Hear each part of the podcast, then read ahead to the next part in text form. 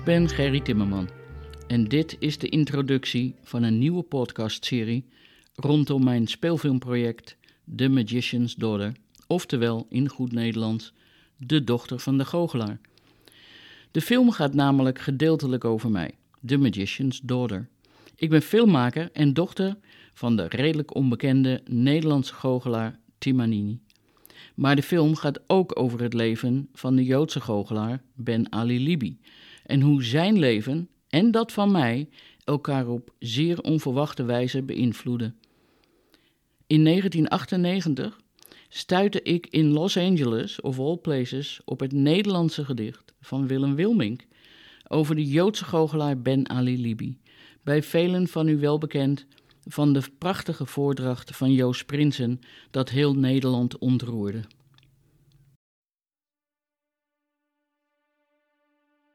Ben Ali Libi, het gedicht van Willem Wilmink. Op een lijst van artiesten in de oorlog vermoord staat een naam waarvan ik nog nooit had gehoord. Dus ik keek er met verwondering naar. Ben Ali Libi, goochelaar. Met een lach en een smoes en een goocheldoos en een alibi dat hij zorgvuldig koos, scharrelde hij de kost bij elkaar. Ben Ali Libi, de goochelaar. Toen vonden de vrienden van de weduwe Rost dat Nederland nodig moest worden verlost van het wereldwijd joods-bolsjewistisch gevaar. Ze bedoelden natuurlijk die goochelaar. Wie zo dikwijls een duif of een bloem had verstopt, kon zichzelf niet verstoppen toen er hard werd geklopt. Er stond al een overvalwagen klaar voor Ben Ali Libi, de goochelaar. In het concentratiekamp heeft hij misschien zijn aardigste trucs nog wel eens laten zien met een lach en een smoes, een misleidend gebaar. Ben Ali Libi, de goochelaar. En altijd als ik een schreeuwer zie met een alternatief voor de democratie, denk ik: jouw paradijs, hoeveel ruimte is daar voor Ben Ali Libi, de goochelaar? Voor Ben Ali Libi, de kleine schlemiel. Hij rustte in vrede, God hebben zijn ziel. Ja, toen ik dat gedicht las, het raakte me gewoon. Ik wist eigenlijk niet precies waarom. Ehm, en ik had als kind namelijk geen fijne herinneringen aan het goochelen gehad. En ik stond er eigenlijk ook een beetje buiten. Mijn vader goochelde altijd met mijn broer. En uiteindelijk heb ik dat heel ver weggestopt. Maar het was alsof dat gedicht iets in mij veranderde en dat deel weer in mij ontsloot. En het heeft me tot de dag op vandaag niet losgelaten. En het heeft ook dit filmproject steeds weer levend gehouden. Ik had op dat moment ook net een 18 maanden lange baan bij Steven Spielberg Showa Foundation voltooid. En dat project was uh, opgezet door Steven Spielberg na zijn film Schindler's List, omdat Holocaust-overlevenden naar hem toe kwamen en zeiden: Ik wil dat je ook mijn verhaal vertelt. En toen heeft hij die stichting opgezet om uiteindelijk zo'n ruim 52.000 Holocaust-getuigenissen over de hele wereld in verschillende talen op te laten nemen. En dat is een immense databank geworden, waardoor je echt als researcher en als filmmaker in die getuigenissen kunt zoeken. Maar in die tijd was de technologie nog niet zo ver dat je heel goed in die databank kon zoeken. En ik zat op de vertaalafdeling en ik moest vaak brieven vertalen van mensen. Ja, we hebben het nu over 9, eh, of 96, 98. Die toch nog hoopten verdwenen familieleden. Sorry. Die hoopten nog eh, verdwenen familieleden te vinden. En het was gewoon schrijnend om te weten dat je aan zo'n immens project aan het werken was, maar nog niet kon zoeken naar de informatie die die mensen zochten. En dat vond ik zo schrijnend dat toen ik dat gedicht vond over Ben Ali Libi, denk ik dat dat ook een element was dat me aanspoorde. En ik wilde gewoon eigenlijk weten van, heeft die man echt bestaan? En wie was het dan? Want we kennen eigenlijk alleen maar zijn um, goochelnaam en niet zijn eigen naam. En ik denk daarbij ook nog dat er iets bij kwam dat ik ineens herinnerde, want in het gedicht wordt verteld, uh, hij heeft in het concentratiekamp misschien nog zijn trucje vertoond.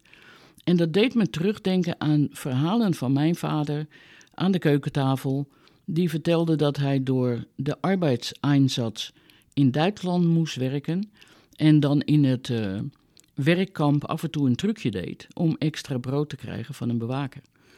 En um, ja, ik denk een combinatie van die drie dat dat gedicht uh, eigenlijk zo hard bij mij inkwam.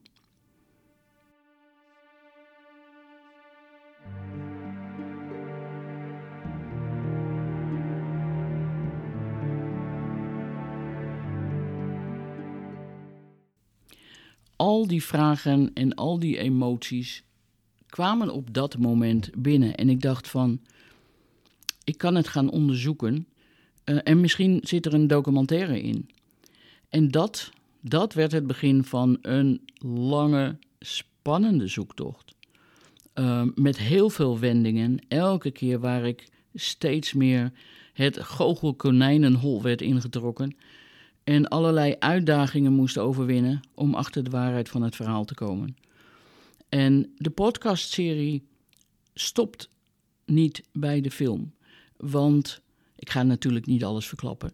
Maar um, er is nog veel meer te ontdekken wat gewoon niet in de film past. En ja, dus die zoektocht die blijft nog wel even doorgaan um, om Ben Ali Libi te vinden uh, op andere manieren waarop ik hem mogelijk heb gevonden al.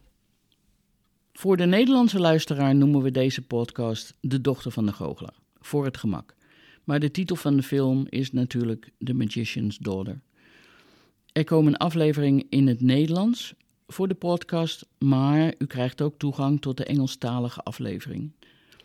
Nou, dat was een kleine introductie over uh, hoe het is begonnen.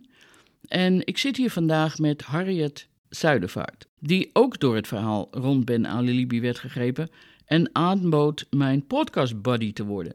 Wat ik natuurlijk van harte aangreep, want dit is mijn eerste podcast ever. Zij gaat de Devil's Advocate spelen en haar vragen en mogelijk uw ingediende vragen aan mij stellen. Harriet, stel je eens kort voor en vertel ons hoe je mij in de toekomstige afleveringen gaat ondervragen. Ja, uh, hallo Gerry en uh, hallo luisteraars van deze podcast. Nou, mijn naam is dus Harriet Zuidervaart en ik ben trainer media en ICT op een PABO. En daar geef ik ook podcasttrainingen. En ik heb uh, jou, Gerry, nu ongeveer drie maanden geleden ontmoet. En ik werd eigenlijk direct gegrepen door jouw verhaal.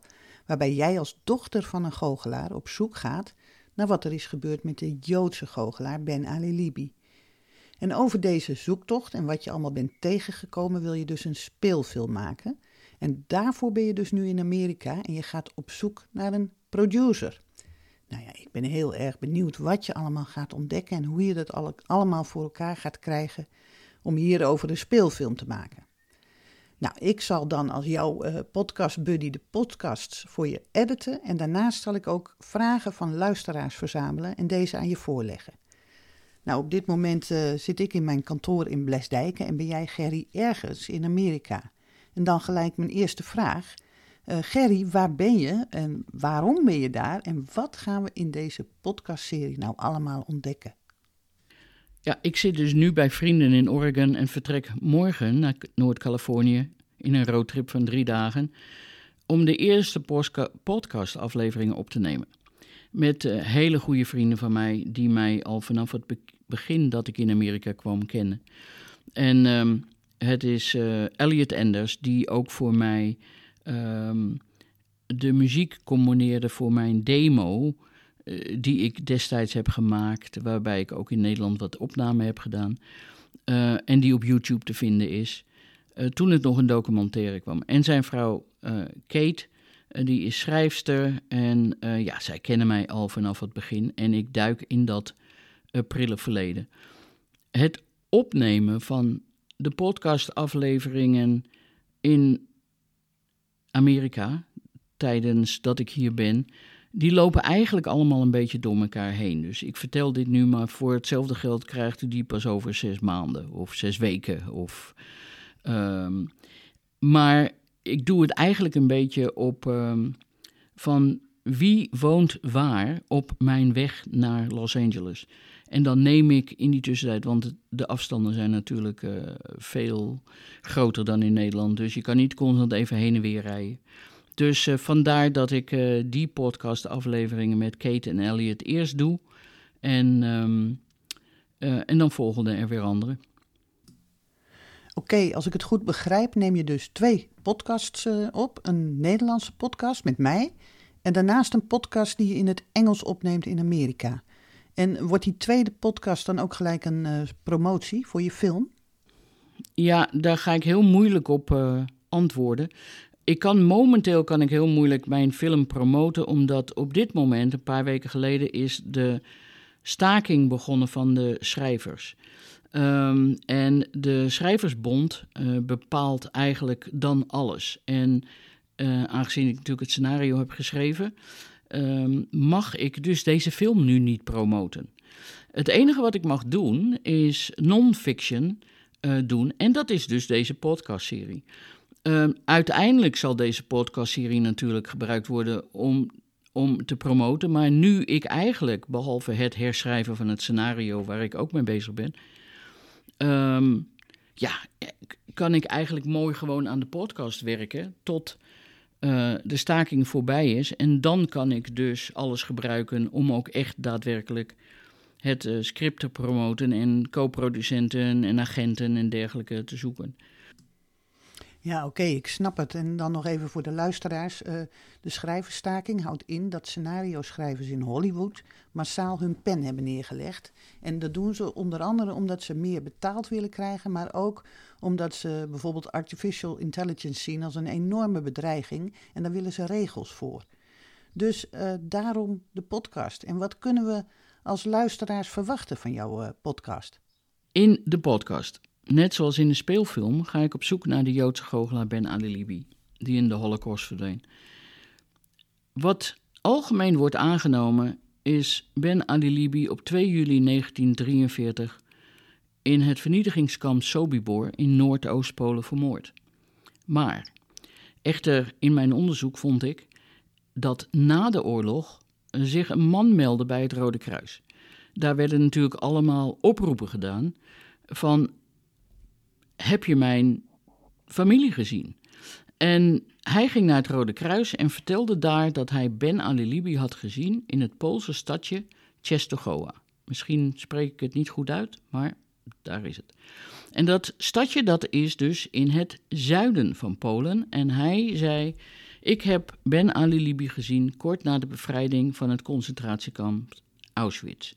In het zuiden dus. Dus ik dacht van, hoe kom je als voortvluchtige, als dat al zo zou zijn, van Noordoost-Polen, midden in de Tweede Wereldoorlog, opgejaagd in het zuiden van Polen? En ik en de film onderzoeken of Ben Ali Libi het onmogelijke heeft kunnen presteren en aan het vernietigingskamp heeft kunnen ontkomen om zo in het zuiden te komen. Helaas kwam Ben Ali Libi nooit uit de oorlog terug naar Nederland. Dus we gaan kijken of hij inderdaad in Czestochowa is geweest, hoe hij daar is gekomen en uiteindelijk hoe hij om het leven is gekomen. En uh, wat heb je nog meer ontdekt? Ja, ik ben, ik ben al heel lang bezig met deze film. Um, en daar duiken we nog wel een keer in uh, waarom dat was. Maar daar heb ik natuurlijk best wel heel veel ontdekt. Maar het heeft bijvoorbeeld ook heel lang geduurd, omdat ik niet altijd toegang had tot de, tot de archieven. Dus ik had gehoord dat iemand zich had gemeld bij het Rode Kruis, maar het heeft, nou, ik geloof wel vier jaar geduurd voordat het Rode Kruis op dat moment eindelijk hun archieven ontsloot. En ik eindelijk dat document kon zien en met wie Ben Ali Libi dan is gezien. Zo, ik heb dan dus de naam van Ben Ali Libi zelf, maar ook de naam van de Poolse man met wie hij is gezien. En daarmee ben ik dan weer verder gegaan. En daarbij ben ik eigenlijk nog steeds aan het zoeken. In ieder geval, er zitten zoveel wendingen in het verhaal. En die wil ik natuurlijk niet allemaal in de podcast verklappen. Ik kan wel de wendingen, maar niet wat er uitkwam altijd. Ehm, want ja, dat moet natuurlijk in de film komen. Maar er zitten zoveel wendingen in het verhaal die mij steeds weer op een ander been zetten. En uh, me weer in andere speurtochten uh, leiden. Het is een werkelijk een goochelaar die je op allerlei, als een goochelaar, die je op allerlei manieren op een ander been zet. En die mij en hopelijk u zelf ook tot nadenken dwingt. Um, ik ben nog even iets vergeten. Het gaat natuurlijk over de zoektocht naar Ben Ali Libi. Uh, maar de podcast gaat ook over het maken van de speelfilm. Dus um, dit gaan wij wel duidelijk aangeven welke aflevering over welk gedeelte gaat. Um, maar bijvoorbeeld, uh, u gaat me ook volgen op mijn reis nu. Van kan ik deze speelfilm, speelfilm ook werkelijk in Hollywood maken? En ik ben nu 66. Um, ik heb dit allemaal zelf, voornamelijk zelf gefinancierd. Um, ook op typisch Amerikaanse wijze met creditcards. Dus ik heb niet. Ik loop een beetje op mijn tanden financieel op het moment. Dus ja, hoe ga ik dat nu um, redden dit jaar om die film. Uh, om voor de film co-producenten en investeerders te vinden? Nou, dat is natuurlijk ook een heel spannend verhaal. Dus ja, dat, het begint eigenlijk, waarom ik nu terug ben gekomen, is um, ja, eigenlijk ook weer een beetje gedwongen. In 1996 ging ik naar Amerika met 2 dollar. Ik was net gescheiden, ik was mijn bedrijf kwijtgeraakt. Ik had werkelijk 2 dollar op zak. Nou moet ik eerlijk zeggen dat mijn broer mij een beetje heeft geholpen. Dus het was niet helemaal uh, uh, met het uh, winkelwagentje onder de brug. Maar uh, het was niet makkelijk. En ik wilde altijd al filmmaker worden. Als kind al, wilde als kind altijd al naar Amerika. En ja, na die scheiding dacht ik, ik was 38. Ik dacht, als ik nu niet doe wat ik altijd heb willen doen, dan doe ik het nooit. En heel naïef was ik. Ik zeg, oh, ik vind wel een baan in zes weken. Maar zelfs de Amerikanen die ik ontmoette, nou, zeiden ze, dat wel is, wel erg optimistisch. Zelfs Amerikanen doen er een jaar over. Maar ja, ik, ik vertrouwde er gewoon op. En ik had maanden eerder had ik op tv een interview gezien met Steven Spielberg over de Shoah Foundation die hij had opgericht. Daar heb ik al eerder over verteld. En ik had aan een soortgelijk project in Japan meegewerkt en dacht: dit is een project waar ik wel aan mee wil meewerken.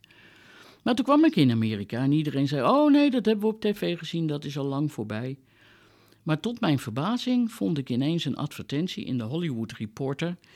Um, en dat was ook de enige die ze ooit hadden gezet, bleek later. Waar ze iemand zochten voor de vertaalafdeling. En ik dacht: dat is precies iets voor mij. En na acht weken, dus de Amerikanen hadden gelijk, het was geen zes weken, maar acht weken, had ik een baan en nog wel bij Steven Spielberg. Wat een levensveranderende baan zou worden. Maar daar verklap ik meer over. Dus daar heb ik 18 maanden gewerkt. Um, en dat was, uh, was bijzonder. Maar toen, uh, inmiddels was ik door corona weer in Nederland gekomen. Nu zijn we weer even in het nu. En nu verloor ik weer mijn inkomen. En na een lichte paniek dacht ik: ja, het heeft zo moeten zijn. Ik word nu gedwongen van ik moet die speelfilm gaan afmaken. Ik had verleden jaar inmiddels wel het scenario afgeschreven en moet nog een klein beetje herschrijven.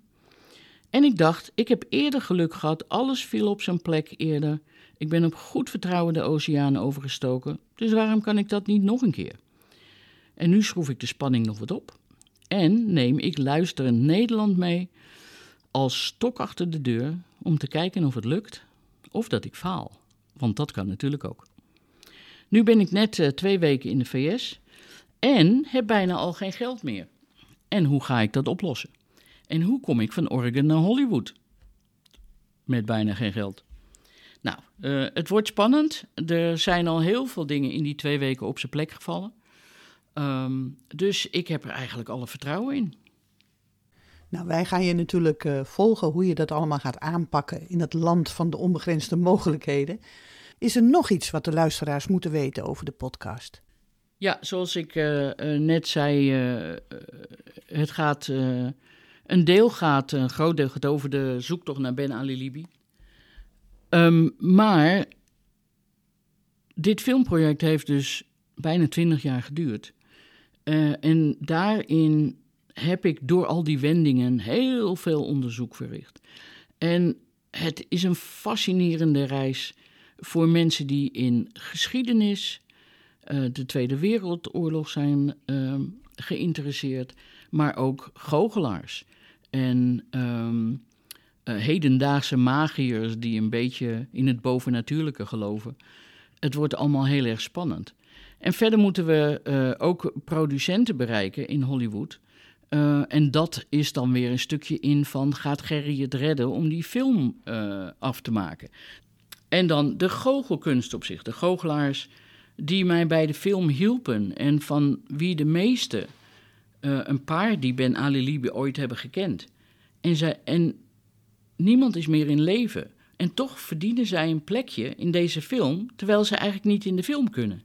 Nou, daar gaan we het onder andere over hebben. En wat die mensen mij allemaal voor fascinerende verhalen over Ben Ali Libi hebben verteld. Hoe zij hem kenden en hoe hij hun inspireerde in hun eigen goochelen.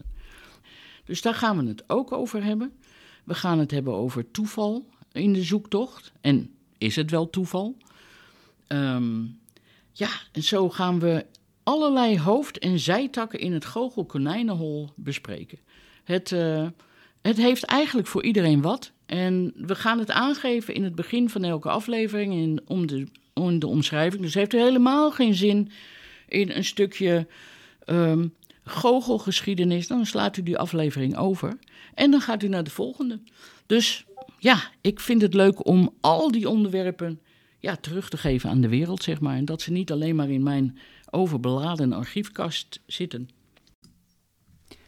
En dit was dan de intro van de podcast De Dochter van de Goochelaar. Heb je vragen aan Gerry? Neem dan contact op met mij. Mijn e-mailadres staat uh, in de show notes van de podcast. En ik zal deze in de volgende aflevering aan Gerry stellen.